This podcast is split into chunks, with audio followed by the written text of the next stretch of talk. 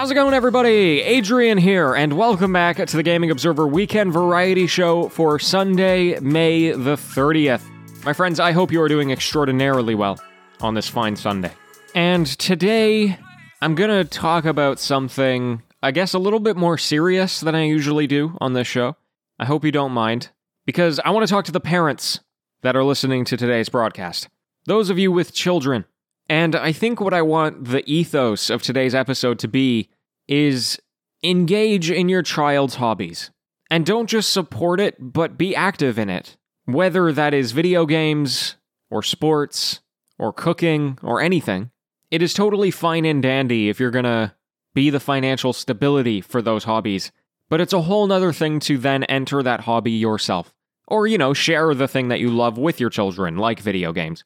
And the reason why I'm talking about this today is because I'm I'm reflecting on my own upbringing and how my experiences of my hobbies changed the relationship that I had with my parents. I featured my mom's voice on this show a couple of weeks ago, and she was somebody who was always engaged. I mean, we played video games together even though she wasn't a gamer. Or I should say, not a dedicated gamer. She would play SimCity and stuff like that, but you know, we would play Mario Kart together, Minecraft together, Guitar Hero, and she never played those games on her own. And now those are literally some of my fondest moments ever in my entire life is, is looking back on those and saying, wow, I can't believe I got to do that with her. I'm so lucky. You know, dear listener, like I, I want your kids to be able to grow up and say, hey, I can't believe I had that experience with them in the same way that I do now. And I started this by saying it doesn't just have to be video games because maybe your kid doesn't love video games, but that's obviously the conduit that I know. And I also know the other side of the coin, which is that, for the most part, my father, who was actually a pretty big gamer, did not really play games with me. There were some moments here and there that, that it would pop up, but for the most part, he kind of did his thing and I kind of did mine. And again, upon reflection, I'm kind of like, wow, that sucks it really kind of feels like I missed out on something. If he wasn't interested in a game that I was playing, he just didn't engage. And if I wanted to play games with him, it had to be the games that he was already playing World of Warcraft. Actually, I think that's pretty much it in terms of multiplayer. I guess Guitar Hero to an extent. And that doesn't mean he wasn't supportive, right? Like he paid for my video games, he enabled me to do the things that I loved. But we didn't do it together. And I miss that. I, I, I definitely wish that's something that I had had. And of course, this can definitely change based on the age that your kid is or that I was when I was a child, right? Like between the ages of, of four and 10, I looked up to people like my parents. I really wanted to do stuff with them. They were my heroes, right? As, as most parents are to their kids, hopefully.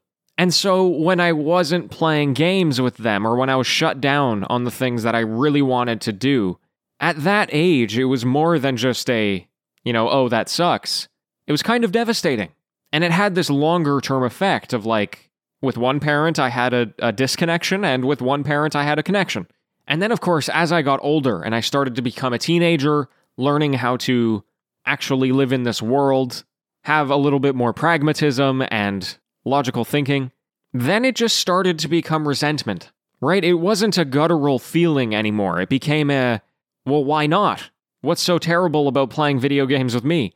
And that eventually grew, right? And and don't get me wrong, there were many other problems that that spawned out of that relationship, but this is definitely one example of of how not making the active choice and not going out of your way to do something with your kids can actually have negative effects. And to those of you who don't have kids, maybe you have little siblings or nieces and nephews. Obviously, the situation with them is probably going to be a little different, but Again, I urge you, if they are interested in something, go do it with them. They're going to love you for it. It's something that we're trying to do with Shelby's siblings right now. We're trying to do stuff with them. And if nothing else, it's just going to create some great memories, you know? I don't plan on having children in my lifetime, but if I do, you can bet your butt that their number one supporter is going to be me. My friends, thank you so much for tuning in. I would greatly appreciate your comments on today's episode, especially if you are a parent. I want to hear your stories, good or bad. Or, you know, if you're in a similar position to me, again, I can totally empathize with you if you had parents that were not into your whole gaming hobby.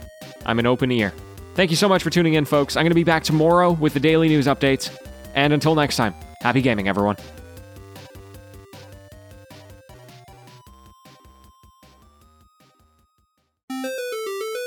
Oh ho, it's the TGO After Show. Hello and welcome. Engaging in hobbies, right? I think it's so important. I wanted to keep it to video games on the main show there, but I had this pretty much the same problem uh, when it came to theater, right? In high school, I was a theater kid, behind the scenes though, I wasn't on stage. And I worked a lot. Like, I did a lot of different shows. I was learning so much. Like, it was a whole new world to me. And my mom was so cool about it.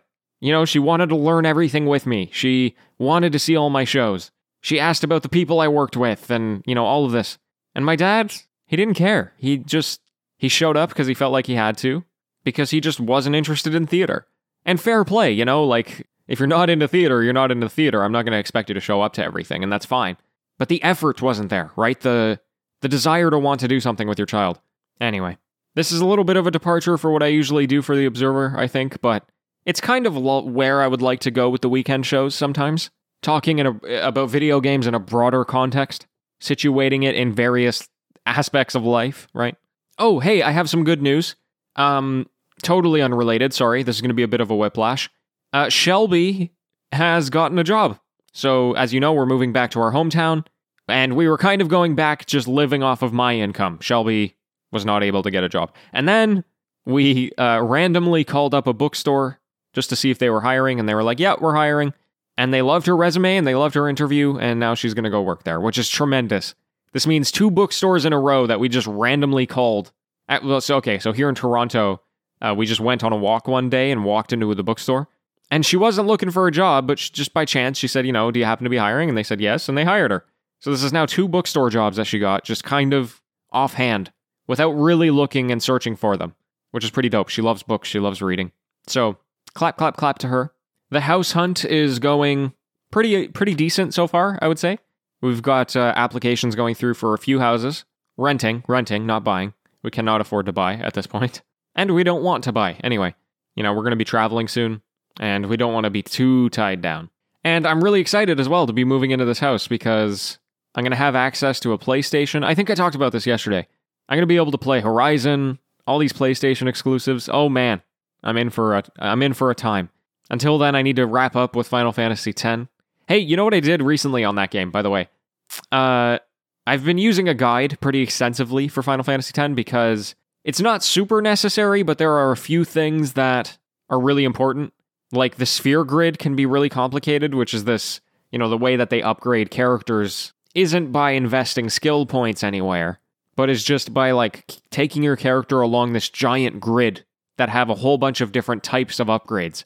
And it's extremely like daunting at first because you got six characters and all of them are plopped onto this giant grid in the middle of nowhere. And you're like, what am I supposed to do here? And eventually you figure it out, right? But I, I was using the guides for that, at least a little bit. And then there's some puzzles in that game, which I was just like not in the mood to try and solve, so I used the guides for that as well. Anyway, what was the point of me saying this? Oh, right, so I got to a point in this game where I was like severely underleveled. And I didn't really know why, because I was just walking around the game, like following the path that it sets for you, fighting all of the monsters. And then I, I got to a certain area and I was getting decimated. So, okay, I look at my guide. Doesn't really help me all that much because they assume that I'm at a higher level at that point. So, for the first time in a long time in a JRPG, I started grinding. I went into one area and I just started knocking off as many monsters as I could, bringing in all the experience, going around the sphere grid.